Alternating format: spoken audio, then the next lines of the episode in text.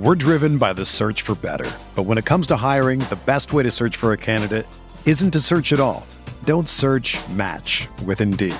Indeed is your matching and hiring platform with over 350 million global monthly visitors, according to Indeed data, and a matching engine that helps you find quality candidates fast. Ditch the busy work. Use Indeed for scheduling, screening, and messaging so you can connect with candidates faster. Leveraging over 140 million qualifications and preferences every day, Indeed's matching engine is constantly learning from your preferences, so the more you use Indeed, the better it gets. Join more than 3.5 million businesses worldwide that use Indeed to hire great talent fast. And listeners of this show will get a $75 sponsored job credit to get your jobs more visibility at Indeed.com slash BlueWire. Just go to Indeed.com slash BlueWire right now and support our show by saying that you heard about Indeed on this podcast. That's Indeed.com slash BlueWire. Terms and conditions apply. Need to hire? You need Indeed. This episode is supported by FX's Clipped, the scandalous story of the 2014 Clippers owner's racist remarks captured on tape and heard around the world. The series charts the tape's impact on a dysfunctional basketball organization striving to win against their reputation as the most cursed team in the league. Starring Laurence Fishburne, Jacki Weaver, Cleopatra Coleman, and Ed O'Neill.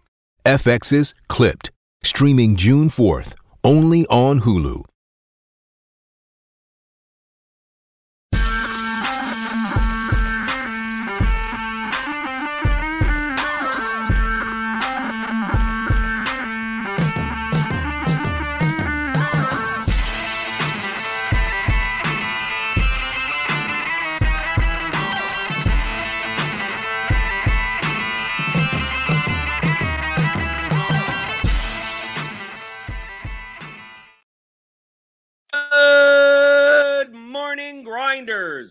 Welcome to the DFS pregame show. Welcome to the RotoGrinders today. Hold on, I'm trying to I'm trying to tweet out. I never get these tweet notifications that uh, this stuff has gone out, but uh, let me make sure so the people on Twitter know that uh, that I, that I am live. But uh, welcome to RotoGrinders today. I'm Jordan Cooper, aka Blenderhead, BlenderHD. If you want to follow me on Twitter, and it's Tuesday, October third. We're talking a little bit about MLB playoffs. We got a four game slate on DraftKings today. A little bit about the Soccer Champions League slate. We got soccer projections here at RotoGrinders, as well as uh, a, a prop slash sports betting uh, EV question. How to how to think like a profitable sports better, very similar to how to think like a professional DFS player. It's all the same types of concepts. And if I'm talking game theory, I want to have this guy on. It's Alex Sonty does a lot of the baseball content here, also over at Fangraphs as well. Alex, are you are you relieved or you're upset that the regular season in baseball is is over? I'm intensely relieved. Um, I had a rough year on the streets playing. Uh, I think it was my first losing MLB season since 2015. Um, so that was a little rough. And then just the content. I mean, the content is a grind too. Um, I was writing, you know, doing expert survey and writing articles. Um, and I do football. So once they start overlapping in September, I've done this. I think this is the fourth year that I've done both of them. And September's a real tough grind in terms of content. I mean, I don't know how you do it with the shows every single day and keeping up with stuff, but um, I just having the headspace for both at the same time was a little rough, rough this year. So I'm relieved to just focus on football and have fun with baseball. Well, but let's have fun today on the four game MLB slate on DraftKings. All the games are spread out. So we got, you know, three o'clock game, four four thirty Eastern, seven o'clock Eastern, and eight o'clock Eastern. I'm not sure we'll necessarily get like all the lineups by by lock. You have to assume the teams are. I mean, this we're talking about playoffs. They're they're they're going to play their best lineups, best you know their best pitchers, best everything. Uh, The one thing I lineup. noticed on what what was that? Everyone's putting out their A plus lineup. Right. We assume. One thing I do notice though, because everyone is, you know, putting out their, you know, the their best pitchers, I guess, in some sense, uh, the totals are quite low. So we see here the highest Yeah. total on the slate is uh the Brewers 4.57. We got the Phillies at 4.16. We got the the Rays at 4.09, and then everyone else is is under four. From a DFS perspective, like it's a shorter slate. It's not one of these, you know, normal like 9, 10 type, game type of slates. What do, what are we more inclined to do from a roster construction perspective on on a four game slate where where it's quite possible like none of these teams score more than five runs? It's also quite possible that none of these pitchers go six innings. So right there, I don't want to spend a lot of money on pitcher. And they've actually priced it down on DraftKings, so we don't have to spend, you know, eleven five on Gausman. So it's like, okay, Gausman might only go five and a half, but uh here he's only what 9800, 9800. So yeah, they made um, they made the they made the pricing so like you could kind of stack any team you want and play whatever pitchers you want to some extent. There are always cheap peaches in some of these stacks to do so. But the question is, is that is are you are you forcing in the need for a five man stack on DraftKings because it's it's actually there's less teams and it's less likely that one actually puts up you know eight nine ten runs is this is i know i know dean dean i make fun of him with the one one one one one one one i'm not saying to go to that extent but i think i'm much more open to lineups that are four twos three threes stuff like that and uh and you and to me, you could. I mean, I think a lot of people are to maybe attack, you know, Brandon Pfaadt or something like that, right? Because a lot of these pitchers, from a name value perspective, are pretty good. I mean, is that necessarily the way to go? Would you more likely? Would you rather have like a five man Philly stack with guys like you know you have to throw in a Johan Rojas or a Cristian Pache at a five man stack, or would you rather just like I'll take three hitters from this team, three hitters from that team, two hitters from the other team, and most likely, you know, five guys from one team are aren't going to be, you know, the ceiling potential there is lower, and the roster construction dynamics of the field are more likely to actually stack five guys. See, I'm going to push back on that a little bit. I think the opposite is going to happen. I think because we have Gausman, Glasnow, Lopez, Wheeler, Burnes. I mean, that's just big names. Then Luzardo's got a lot of strikeouts in there. I think people are going to be afraid and say, "Well, look at these, look at these totals. No one's going to really get broken down to eight, nine, ten runs. So I want to take three from this pitcher, three from this pitcher, two from this pitcher." So I think the I think the contrarian build is going to be outside of a five man Brewer stack to at least go four four or four three one or five two one five. You know, I I don't think people are going to full stack and double stack the slate very much, and people don't stack as much as they should as it is. We know right. this, this before. So I think they're going to do it. I think they're less inclined when they're really good, when there's good pitching.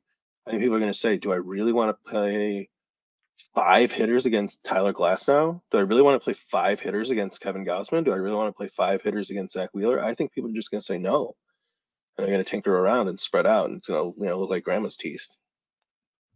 Well, we see here in the PlateIQ optimal as of right now with our uh, projections uh, that will be updated throughout the day. So obviously, you know, as lineups get confirmed and everything, weather, umpires, that type of stuff, our, our projections team, our data science people behind the scenes, they, they they take care of all that for us. We see Wheeler and Glasnow, and you know the the top here, and then you get you get like Milwaukee, Toronto, Minnesota. And I mean, Toronto against Pablo Lopez. I mean, there are times that Pablo Lopez does not look good. I mean, there, there, have been games where Pablo Lopez strikes out 12. I'm I'm more inclined. I mean, I've I've been mostly for the past three months been taking Lopez unders almost every start. Mm-hmm. I mean, if he's going to be 22% owned, which I mean is not like high, high on the slate, but if I were to attack any pitcher that isn't like, I'm not attacking Brandon Pfaadt or something like that with the no. Milwaukee, which I think will be Absolutely, the chalky option. That at all. Right. I'm acting out the Brewers in terms of a stack. If I if I stumble on a one off, I'll stumble on a one off. But but how about Toronto? I was just about to say, you know, pull up Toronto, just isolate Toronto for the screen, the screen share I was shocked by their ownership. Are you shocked? Take a look at these numbers. Well, because it's a it's price. I, I mean, look at the pricing. I mean, that's the yeah. that's kind of the reason here. It's like when all these team totals are fairly low. I mean, when you could get when you could get a stack here, when you could pick out, you know, a, a Cavan Biggio at the second base position that's weak and get him for 2,800. You got all these lefties against Lopez. Brandon Belt's cheap and is going to probably bat higher up in the order. Springer's only 4,600. I mean, But that's Guerrero's all the 4,900. I mean, these guys are are from their from their baseline talent standpoint, they're they're cheap. Jordan, the pitching is free. I understand why they're getting owned that way, but do I want to go after the second highest um, owned team on the slate? Because you know, I I could get it if we were talking about three aces and five bums, and the three aces are in the 10 10k range. It's like, well, they're cheap, you know, value begets ownership, and maybe I just have to eat the ownership. Um, when all the pitching is cheap, I don't even want to play the 9K guys. I could be fine with Wheeler and Burnes. Do I really need to save even more, you know, compound savings with chalk? But how about Minnesota? I mean, I think I mean Gausman's going to be owned. I think Minnesota. I mean, you have a similar dynamic here that outside of Royce Lewis at 5,500, which seems a bit excessive. Uh, these guys are cheap. I mean, they strike out a lot, A lot. but Gausman gets into trouble also. He does. There are four pitchers on the slate. Um, I noticed when I pulled it up on my spreadsheet. Four pitchers on the slate had barrel rates of over 9% this season. Luzardo, 9.3%, Gausman, 9.8%, uh, Glasnow, 11.6%, and Pfaadt, 11.7%. So these are guys who are all getting hit really hard, and Glasnow and Gausman are going to get some ownership. There isn't, there isn't just like a magical spot outside of probably the Brewers, and I don't want to play the Brewers with that ownership. Why not just attack Glasnow and uh, Gausman and Luzardo? I mean, that's the that's the ultra leverage move to, to attack both of them in the same lineup. Why not? They get hit the hardest. They got both teams have thumpers. You know, we're not talking about the Guardians here, where no one actually hits a fucking home run. Sorry, I shouldn't say that on the air. Um, we're talking about teams that can hit a lot of home runs, and we don't need them to win. You know, we don't need them to win t- ten to one. We already talked about this. They could score five or six runs on Gausman or Glasnow and hit three or four home runs. And that would win on a four game slate. That would complete. That would smash. Michael Townsend in the chat says it would be ironic if Toronto, who hasn't hit all year, suddenly went bonkers in October. I'm a little salty on that one. But, uh, uh, in DFS, you, you, I mean, same thing for same thing for the props. Like Tor- Toronto, I mean, I've gotten a lot of like over total bases, over hits, runs, RBIs. You know, shows his shows his positive uh, positive uh, edge, and then it's just you watch you watch someone like Brandon Belt strike out three times in a row, and Vladdy look at like you know look you know s- strike out looking on a pitch that Mhm. could have easily been a home run, and it gets you know people at six months of MLB DFS, people just get like nope, I'm xing out I'm xing out yeah. the Blue Jays, xing Sure. out the Yankees, xing out all these teams that that are supposed to be good, but they're Gutless, not. as uh, Kirk Dees would say. Right, gutless. So you so you're more inclined to you're more inclined Minnesota, Texas, And I was surprised by, I was surprised by Philly's ownership. Isolate Philly's ownership. I thought they were going to be higher owned. A lefty Well, I mean, this is just early. I mean, we're obviously we're, this is just early. This Um, isn't like this low owned. I mean, Trent it isn't low, but Turner- I, I think I expected the Phillies and the Blue Jays ownership to kind of flip a little bit. But the pricing, Oh. it makes sense. But I thought because the pitching was so cheap, I thought that people would spend up. I thought the you know the algorithm would still have people spending up a little bit in this 4K range for Philly. Yeah, but how So do you get all of them in? The problem is, how do you get all of them in? Trey Turner's ownership is high only because short, shortstop is a much scarcer position.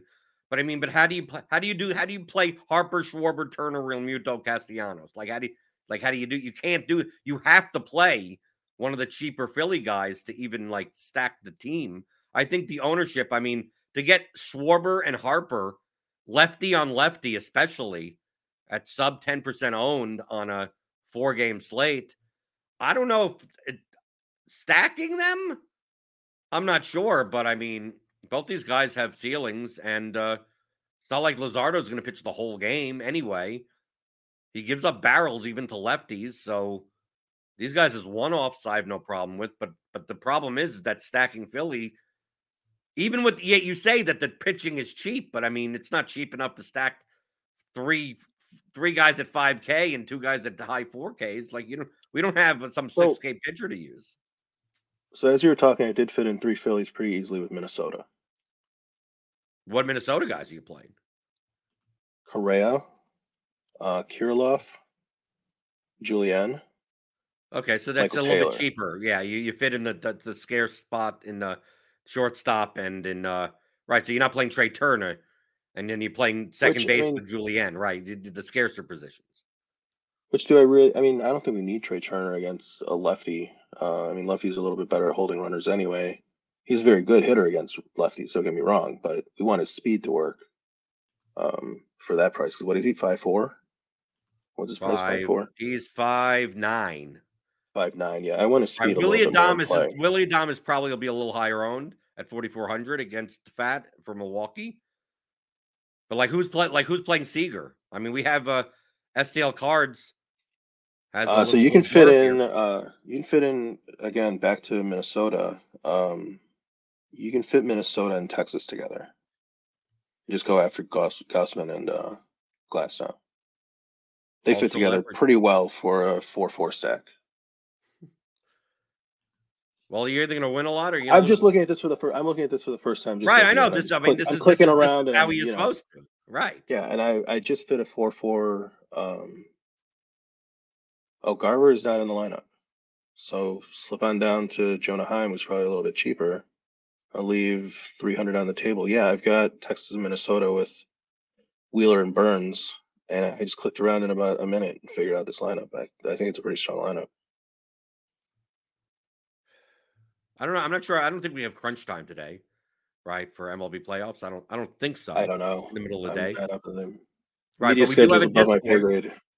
Yeah, but we do we do have we do have a Discord. We have We an MLB channel in our Discord. You don't even have to be a premium member. You could join rotogrinders.com slash Discord. You could always tag Alex or me in there. Also the Bat channel if you're you're a Bat subscriber for Carty's projections. So you could you could you join us in there for the for the MLB playoff slate. But but yeah, but honestly, I, I play poker f- five, six times a week, uh, sessions a week. And if I'm playing poker, I'm in the Discord. I'm chatting with people. So chatting with the people. Right, because you're in front of your, you know, you have 24 tables of, of poker on your screen. I I do four, sir. I'm I'm 40 years old. I can't do I can't do 16 tables anymore. Well, ta talking about poker, if, if you if you came from poker, one of- one of the the most the one of the reasons why a lot of poker players are good at DFS is because DFS and sports betting and and any card game, any any you know game, game games that mix skill and chance involve a concept such as expected value and thinking probabilistically about outcomes rather than absolutely about Mhm. outcomes. So it's not a matter of like, oh, well, Milwaukee, like on this slate, like, oh, you're not playing the Milwaukee stack. It's like, not that you're not saying that they're not going to do well. It's just in comparison to the payout that you will get at their ownership, Yes. it's it's not worth it. It's like you know, betting on a on a on a six sided die roll and only getting four to one odds. It's like even if you could predict kind of better than the most what number is going to come out, you're not getting paid the proper odds for what what the result is going to be, and that's very similar to what for what ownership is in DFS. It is it as Alex Alex one one thing you've said that you know conceptually it it makes sense is that ownership is a cost salary isn't a cost ownership is a cost Yes. It is because when you take on ownership, when you absorb the Blue Jays ownership, putting it back into the context of today's slate, sure, they're all cheap, but you're paying to match five, six percent of the field and what they're doing, ten percent of the field. If you stack them up with Milwaukee, I mean, you're just paying the rake at that point. Uh, I would ownership. rather, yeah, right and I'd At rather usually if, I, if i told alex if i told you that milwaukee was going to be twice as less owned 10% owned your attitude would be milwaukee yeah. why aren't people playing milwaukee they have the highest team total i'm just going to start jamming these guys in I jam it in. Um, but I always tell you know, then people say, so what do I do from here? When I tell them ownership is a cost, I say, spend up a little in salary for lesser ownership. It'll pay you back. You know, it's like you, it, it's kind of like getting a loan, right? Like uh, you get a loan to uh, to make a wager, to make an exp- to make a high EV wager, and then you get it back and then some with interest, and then you pay back whoever you owe. You know, it just you're gonna get it back when you pay down for if you pay up a little bit of salary for a good gain in ownership, you'll get it back. The same thing for projection. You're like if you're gonna if you're gonna pay in projection, meaning that like, oh, I'm gonna play a lineup that is three or four points lower in projection. It's like, well, what do I get in return from it? I better get lower ownership. If I don't get lower yeah, ownership, then what then this trade is not beneficial to me. You have to. You absolutely have to get something out of it. Or you get correlation, which correlation is a boost in itself too, right? Like mm-hmm. especially in baseball. Correlation is like adding projected points. So not even on like a linear scale. Sometimes it can be exponential. Mm-hmm. Difference between stacking, you know, stacking a chalk team two ways and just stacking that chalk team five ways, and you end up including one or two guys who aren't very high owned, and then you stack, then you couple it up with something else, you know. But I, we've talked about this about the Braves. So a lot of people, the field was largely starting to stack the Braves big time in July, and it rode through through the end of September. The field was still only stacking two Braves at a time. You look at so many of these lineups, and it's just like two Braves at a time, three Braves at a time, two Braves, two Braves, two Braves. Whereas well, because they were expensive sharper, and people couldn't afford. So they, didn't want, they didn't want to play a fifty-eight hundred dollars uh, pitcher and exactly. hope for the best. The sharper players, though, whose lineups I was looking at, they were going four or five every single time four or five every single time and finding the value somewhere else a pitcher and they were using the correlation to offset the the projected ownership of the individual players. That's that's the topics that uh, i talk about on the theory of daily fantasy sports 15 hour audio dfs masterclass as well as the advanced players course right with the excel tools from james mccool you get it at theoryofdfs.com and you and uh, you you most gracefully have like like the the feed the featured testimonial on on, on the main page. So, so people have asked you. me if you paid me for that. People have asked I've, if I paid you. I've had that? I've had four people because I've suggested it to people that said, "Oh, were you? uh Did Jordan pay you to endorse the product?" I was like, "No, I bought it. I really liked it, and I sent him an email saying how much I liked it." Right. people are so cynical. People are so cynical in this space. Yeah, right. Cynical. I mean, well, at least scammers in this space. Right. At least on my shows, like I I, I eat my own dog food. I everything yeah. I show on this show and on all my shows is stuff that I actually use. It it may not be what I only use, but I'm never gonna show and I'm never gonna say anything that's that I don't think is of value or something like like oh yeah oh yeah here's lineup HQ but I actually use my own optimizer. It's like no I use I use lineup HQ. It's like here's here's the bat projections that uh, from Carty. It's like those are the projections I use. I may look at other projections. I may aggregate some projections. I may change ownership a little. I may take a look and see around and whatever, but everything I show on my shows I use. I, I did that's there's no reason for me to say it's like, oh, here's here's this piece of content here at RotoGrinders. I want you to read it, even though I don't. Like that well, doesn't make any sense in, in what we're doing here and the articles are right, I think skin in the game is so important. Like I've been playing baseball for six months straight, pretty much every single day. And I, you think on a Tuesday afternoon after a football weekend, I want to play in a four game slate with Kevin Gausman and Tyler Glasnow and no bums on there. No, but I'm going to plunk hundred bucks into it because I'm on the show and I'm talking to you people about it.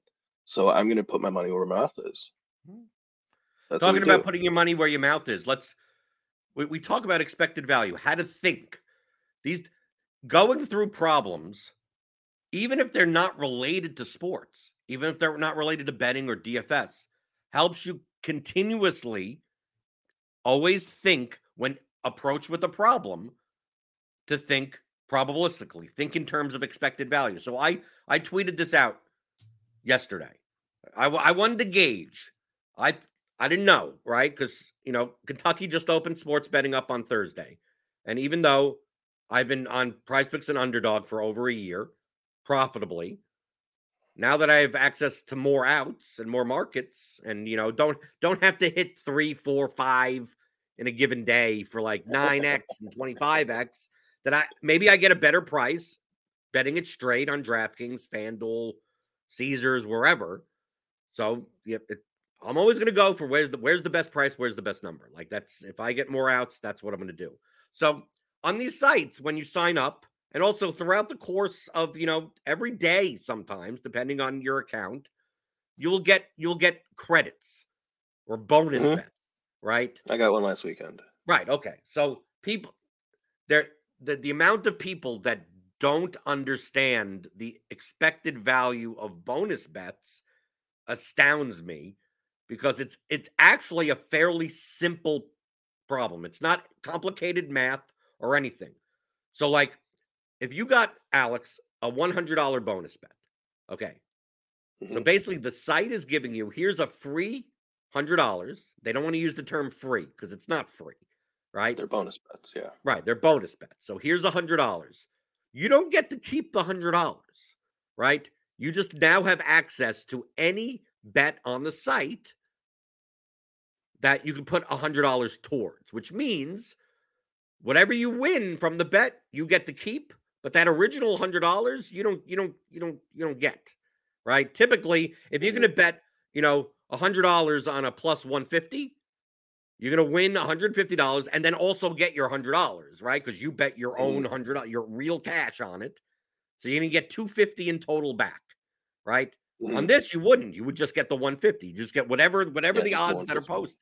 Okay. Yeah. So in that case, Alex, for a bonus bet, right, from an expected value standpoint, would you rather bet it on a minus 400 money line, right? Because remember, you have access to everything, right? Minus 400 money line. Okay. Minus 150 spread or total, you know, like, you know, the, the Seahawks to win by two and a half, you know, whatever, or a total 47 and a half over under. And it was, and, and these odds are efficient odds. So we're just assuming that okay, those are the true odds. There's no like, well, there's no edge in certain what like there's there's all a completely efficient market.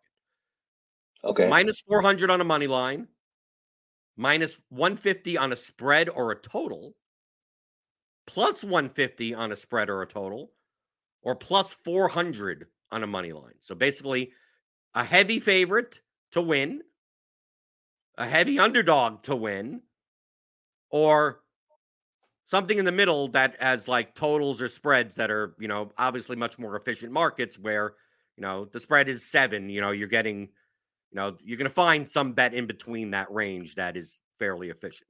So which one for this bonus bet would you put a hundred your hundred dollar bonus bet on for if you wanted the most profitability, the highest expected value? I kind of had this bet this weekend. So I was offered a uh, hundred dollar bonus bet to FanDuel, and I haven't touched the FanDuel sportsbook in probably four or five weeks. Um, so I decided this was on Saturday. So I was like, I'm gonna watch the fight tonight. Fuck it, why not just like put it on the fight? So uh, so was Canelo was I think minus five hundred, and his opponent Charlo was I believe plus three twenty. So I just put the I did a parlay with uh, Charlo at three twenty for the whole hundred bucks. But people would say people would look at you and go, "Well, that's not going to happen that often." So like, the site is giving you a bonus bet. They're saying here's a hundred here's a hundred dollars to bet on anything. So many people out there, I'm telling you, because I see it. I see it on Twitter. They'll t- they'll mm-hmm. take a bonus bet and go, I'm putting it on a minus 400 college football team. And you know, they get their they get their their 20 bucks, right? They're $25 or yeah. whatever. And and most a lot of the time and they go, well, isn't that nice? I get a nice 20 25 bucks into my account. And they don't realize that this that that FanDuel in in that case their trading team is high fiving each other.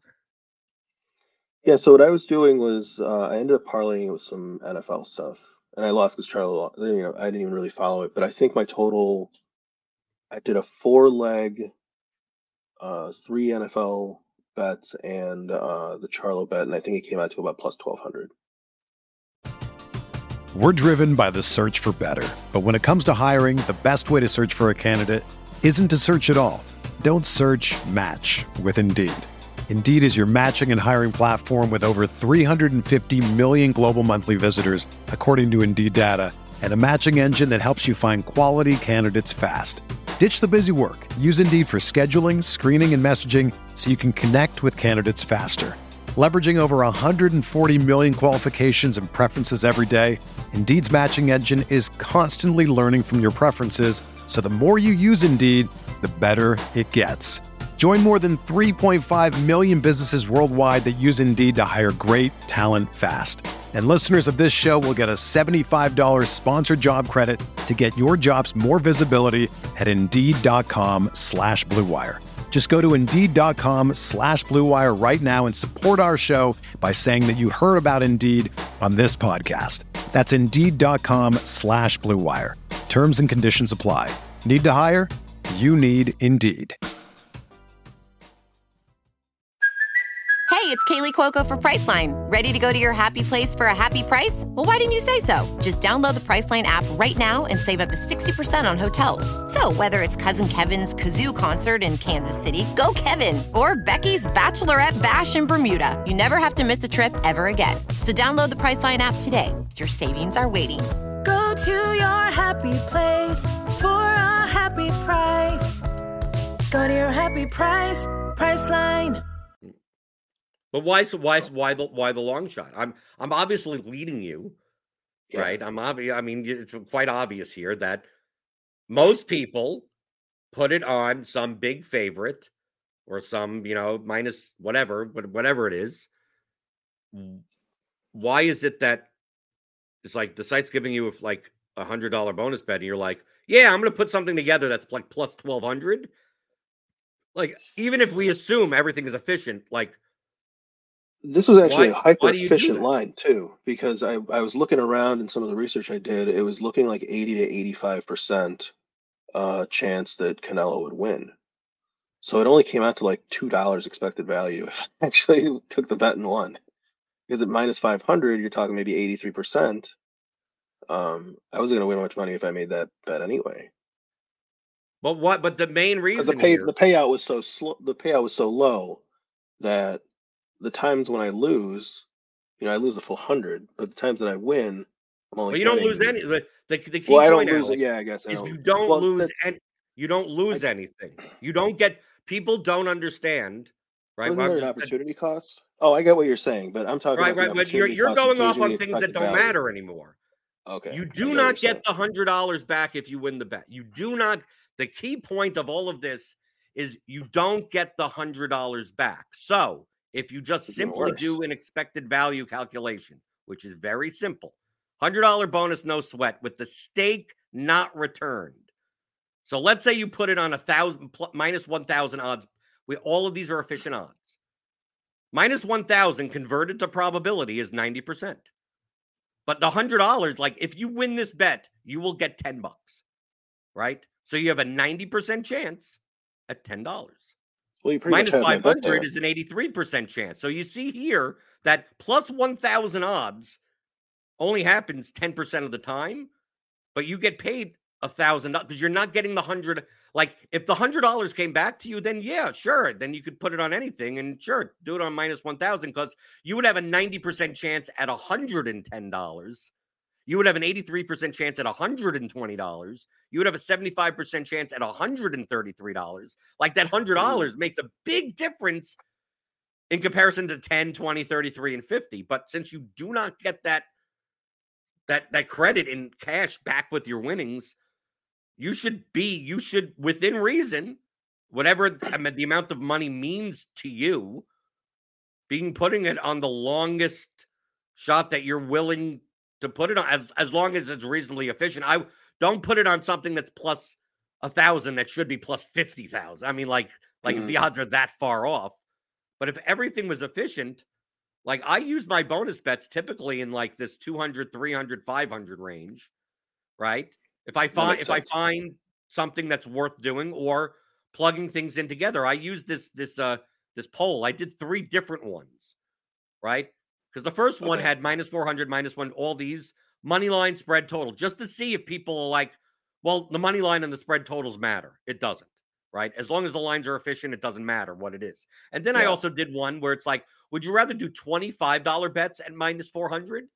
10 $10 bets at minus 150, five $20 bets at plus 150, and $100 bet at plus 400, thinking in their mind, going, well, if I just do 20 of them, I'm going to win most of them. So my variance is going to be li- like none of this matters. It's you put it on the long the, the longest shot out of these this bunch is going to have the highest expected value. And then even the third one, I'm like, money line at minus 900, spread total at minus 150, two leg parlay at plus 150, three leg SJP, SGP at plus 900. And the only reason I did minus 900 and plus 900, so no one can make the case that like SGP holds are like very high.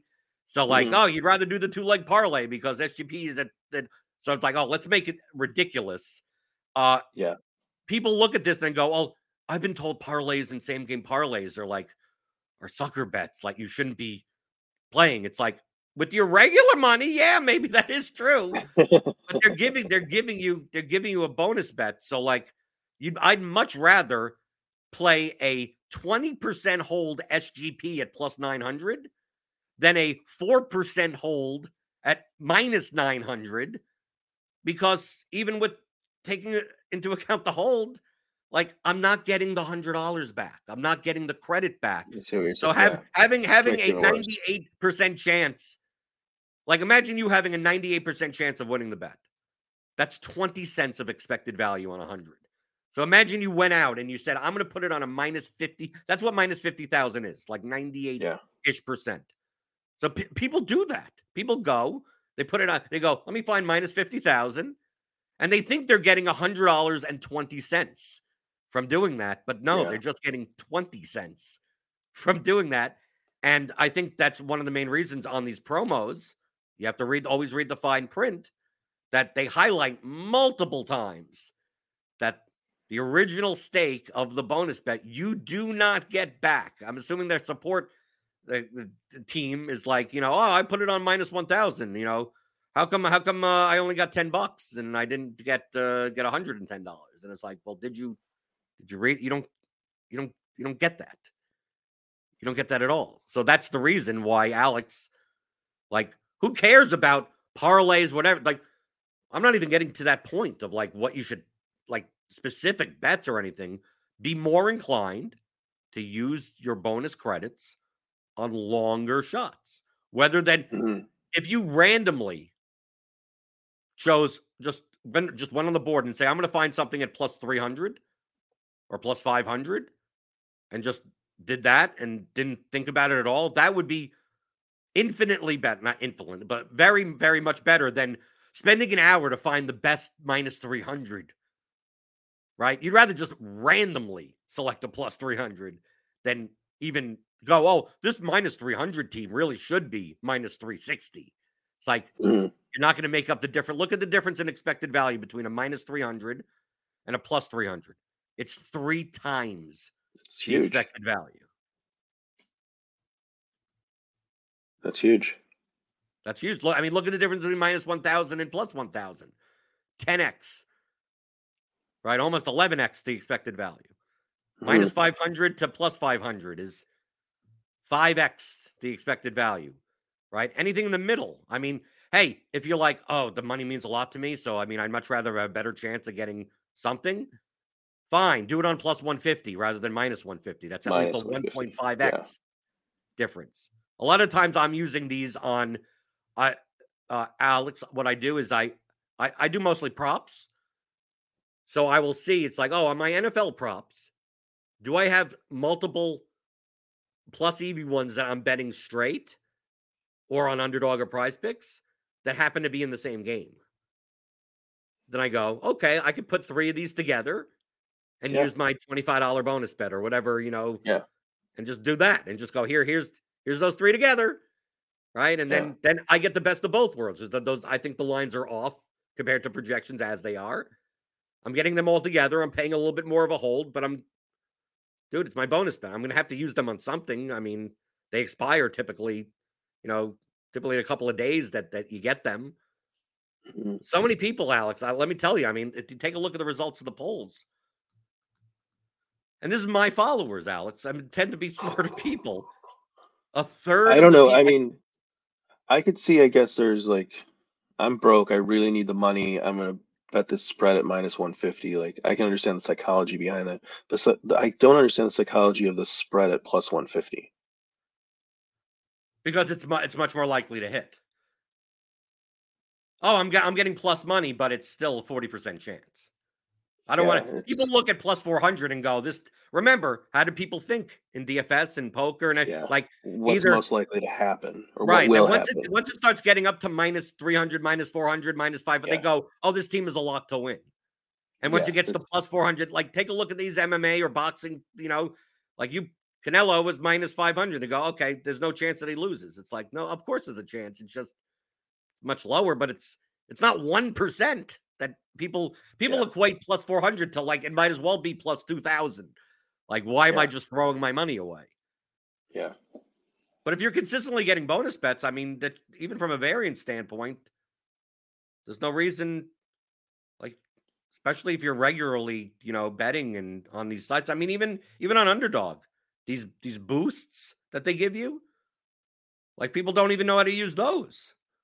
Mhm. Right? They go and they go, okay, I'm gonna put this boost, this boost, and I'm gonna put it in a five pick because they heard that, oh, five picks are the highest EV way to play underdog and prize and PrizePicks.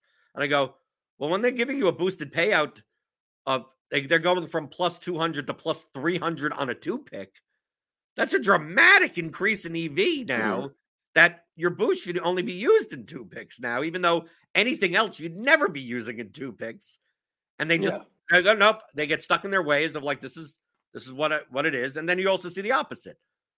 People know that like oh a five pick or a six pick flex on PrizePicks are the highest EV ways. I mean, the highest EV ways to go as long as you find five or six props that are worthy of putting in.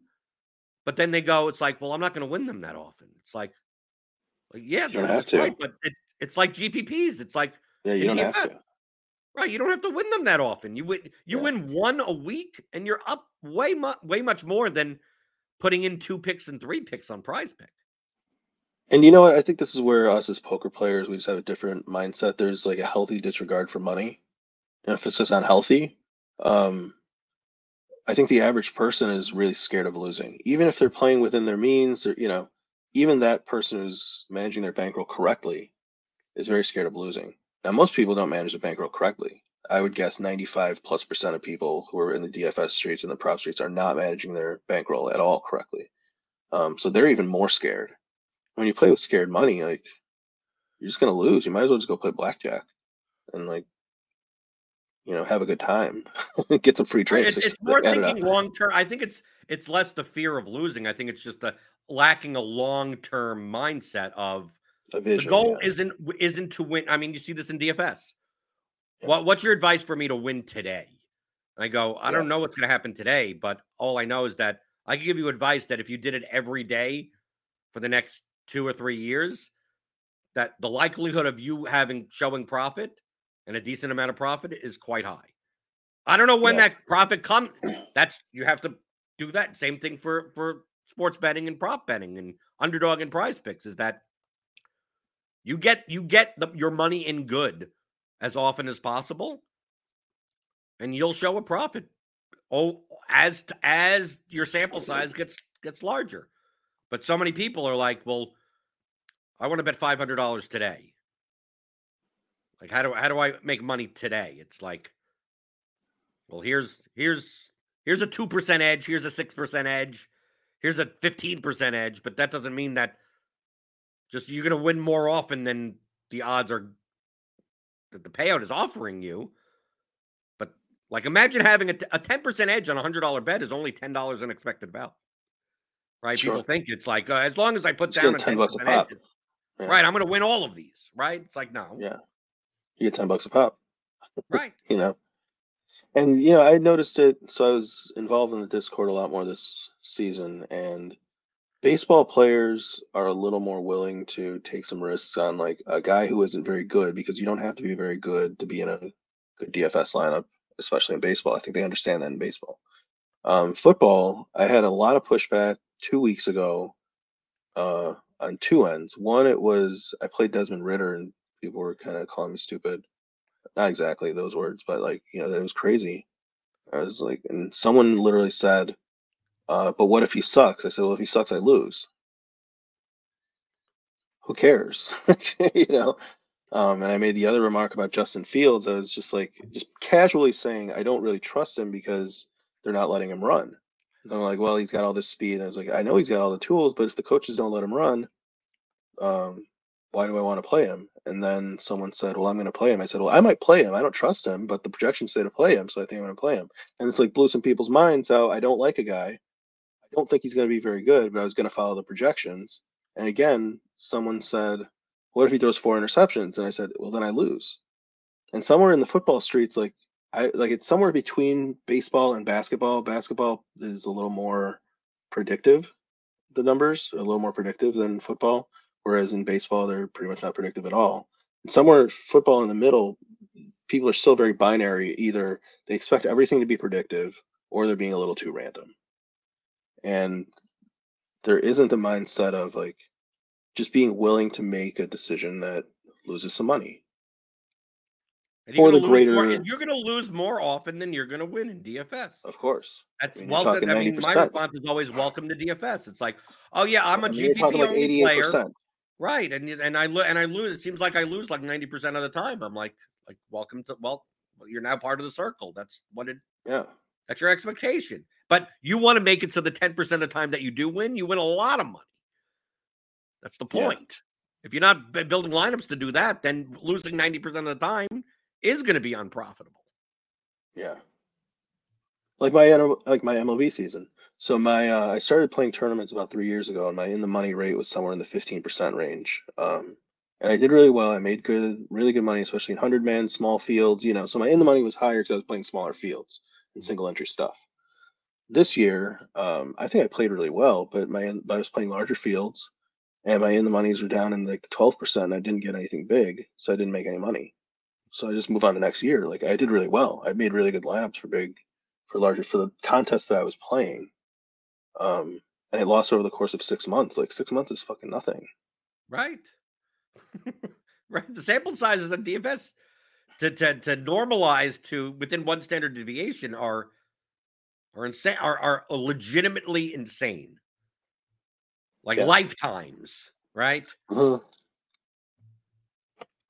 Uh Alex, I also wanted to touch on oh, we have Champions League soccer today before we get out of here.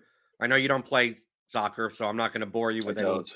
type type of soccer stuff in general, as far as no games to target and stuff like that. We we have a soccer Discord channel. We have soccer projections here. Uh, the Jamino, Tuttle, Alex Hooper, they they work on it. Obviously, I'm. If you could always tag me in the soccer channel.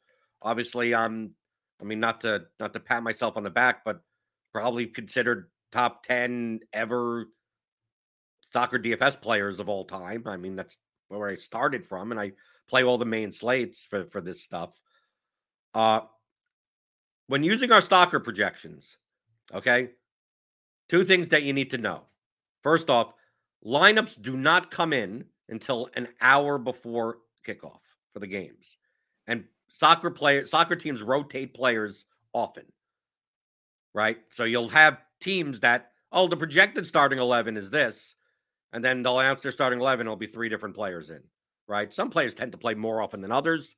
Obviously, they're star more star players. Uh, so just building like you, I, I would not suggest going right now to LineupHQ to our soccer projections and going. I'm going to make five lineups and then submit them and then go on with my day. Right? Who cares that three o'clock it starts and two o'clock lineups come? Like, no, I would, I would never suggest doing that.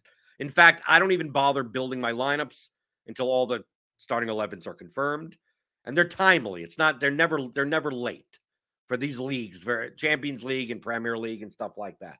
Now you can get a sense of like, okay, you know, Bayern is a big favorite, Man United is a home favorite. I'm probably targeting Bruno Fernandes. I'm probably targeting some Bayern players. Like you could look at that type of stuff, but generally, you're like, like don't make don't make lineups. The projections will change. I mean, we don't even post ownership until that point anyway.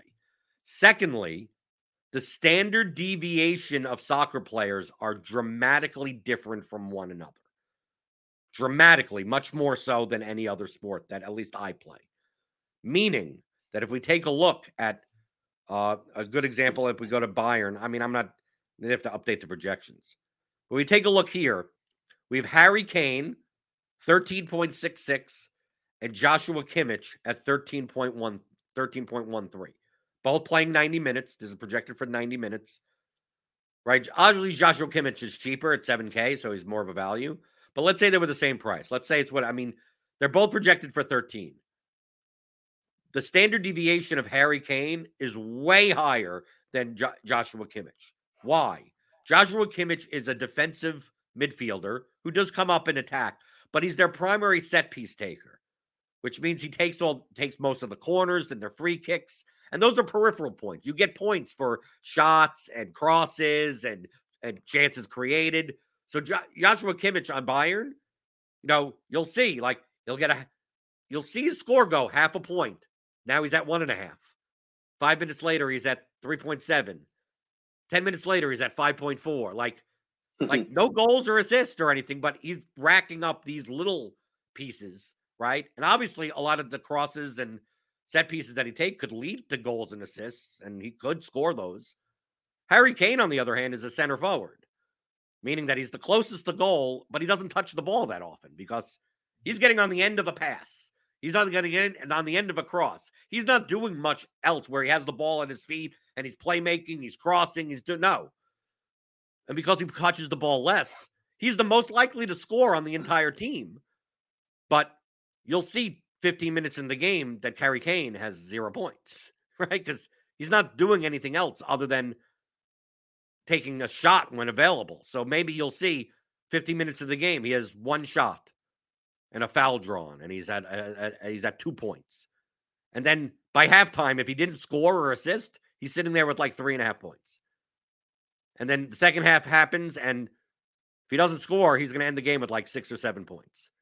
And you're like, but the the projection of Kimmich and Kane are the same. Yeah, but if Kane scores on those shots, Kane could put up 38 points. I mean, like, like the mean projection is 13, but the range of outcomes is very wide right? So he, he could score anywhere from five to 40, right? And all those t- games where he scores two goals, three goals, has a goal and assist are buoying that mean so much higher, although his median is much lower than Joshua Kimmich.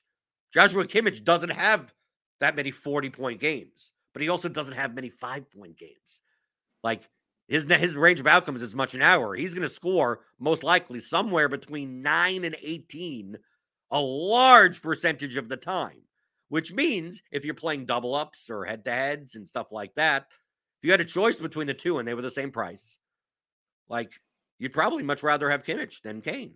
But in GPPs, if I if I told you that Joshua Kimmich was going to be 60% owned in GPPs and Harry Kane was going to be 20% owned, like Harry Kane has a much higher ceiling, just and it's worth the ownership to do that. So, like, if you don't know the players in soccer, at least the main ones, and how the teams operate to some extent, you can get quite warped on the projection numbers, especially if you're playing cash games.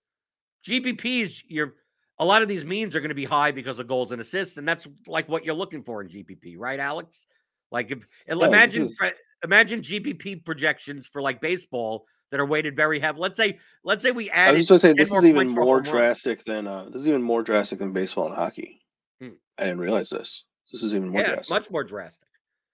Ima- imagine it's the equivalent. If you wanted to uh, relate it to baseball, it's the equivalent of like adding an extra ten points for a home run. Every home run being a grand slam or something like that. Right. Every yeah, home, and let's say every home run that someone hit is a grand slam. Like Kyle Schwarber would project for, and Aaron Judge would project for like way higher than like some other guys in that range than than than even guys like Acuna. But you'd be like, well, I'd much rather have like like your cash game lineup would just be all guys that are like strikeout or home run busts. And that probably is not the best way to go when you're looking for the best median lineup. So that's the kind of my lineup look like now. Right. I'm saying, but that that's that's yeah. why I wanted to highlight that if you're going to play the Champions League slate today or tomorrow or Premier League, if you if you're not aware of this type of stuff, it matters. And if you want to ask those types of questions, do so in the Discord. So, like Alex Hooper's always there, right?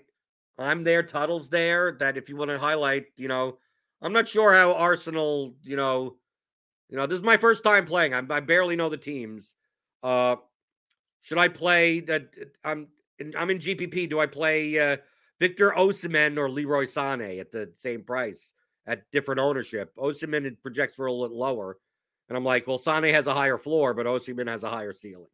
And it, that shows that Sané has a lower standard deviation while Osimhen has a higher standard deviation. So, like, yeah, one's a center forward, one's a, you know, obviously he's a little bit more of a playmaker, and one's and one's a winger. So the winger is going to get more peripheral points on average than the center forward. So, like, even just looking at the formations of the teams, the guys closest to net in the center are much less likely to get peripheral points. And the guys that are more forward on the wings are more likely to get peripheral points. Right? The center backs, the guys that are furthest from goal and in the center, are the ones that are least likely to get points. Sure. Right? The center backs and the deep defensive midfielders. That's why, and that's why on DraftKings they're priced at like 4K for a lot of yeah. like 3600 you know those yeah they show up with a goal once or twice a season but they really don't generate really much peripherals because they're never in a position to cross they're rarely making the last pass they're rarely in the box for it to score a goal so you're like you're relying on like you're relying on like random variance that someone gets an assist from a, a long pass from the back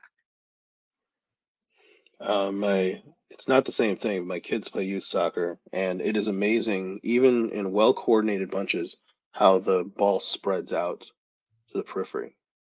Uh, even they're trying to get that ball in the middle, they're trying to center the ball, and it's just it gets pushed. It gets pushed, and I've noticed it just in the last couple years watching professional soccer, how that happens just like naturally because those midfielders in the center can clog up a lot of space. The defenders clog up a lot of space.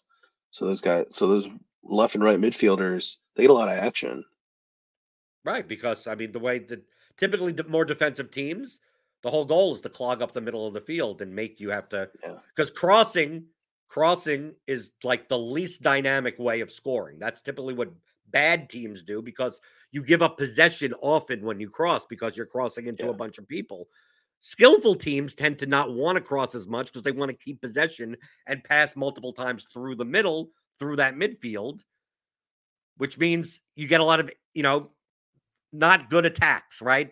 If they can't string yeah. three or four passes together, they're left bringing it back to the back and trying again. And next thing you know, it's been 10 minutes and you're looking on your DraftKings scoring and you're going, like, where's all the points?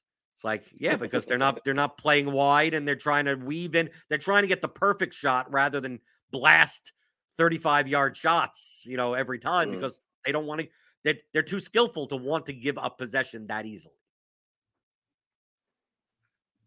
Alex, people can find you on Twitter, Alex Sonty. Yes, and on the uh, RotoGrinder streets. Um, I will not be at Fangraphs anymore, just because things have changed. In terms, they've focused. They're focusing more on seasonal stuff than DFS stuff, which is fine. Uh, I disagree with it, but uh, that's life. RotoGrinders is doing very well with me too. They've kept me very busy. So, uh, so you'll have some play. Did you, are you doing some playoff stuff? I'm not doing any playoff content. I'm just focusing on football right now. Okay. Which is uh, you'll, you'll I'm writing a, you have your single entry stuff. I, I've I've read your articles. Yeah. So Tuesdays I'll be writing a PrizePicks article. Uh, Friday morning I have a FanDuel article that focuses on ownership I don't just pick out, hey, this guy's too low owned, this guy's too high owned. I try to get into concepts of ownership. I've talked about value and ownership. I've talked about tight pivots and weak pivots, wide pivots. Um, we've talked about salary, when to spend up to be contrarian. Um, and yeah, my single entry article on late on Friday. Well, check that out. Become a RotoGrinders premium member. Click on that link in the description. Get $10 off your first month. Hit that thumbs up button on your way out the door, hit that thumbs up button. Give me the likes. Give me the subscribes. Give me the notification bell to know when we go live. I'll be back tomorrow with Noto for a first look of the NFL Week 5 slate on DraftKings and FanDuel. Send in your questions to the mailbag. Questions at theoryofdfs.com, and I will answer them here. And anything else you're thinking about with DFS, props, and pick 'em here on RotoGrinders today.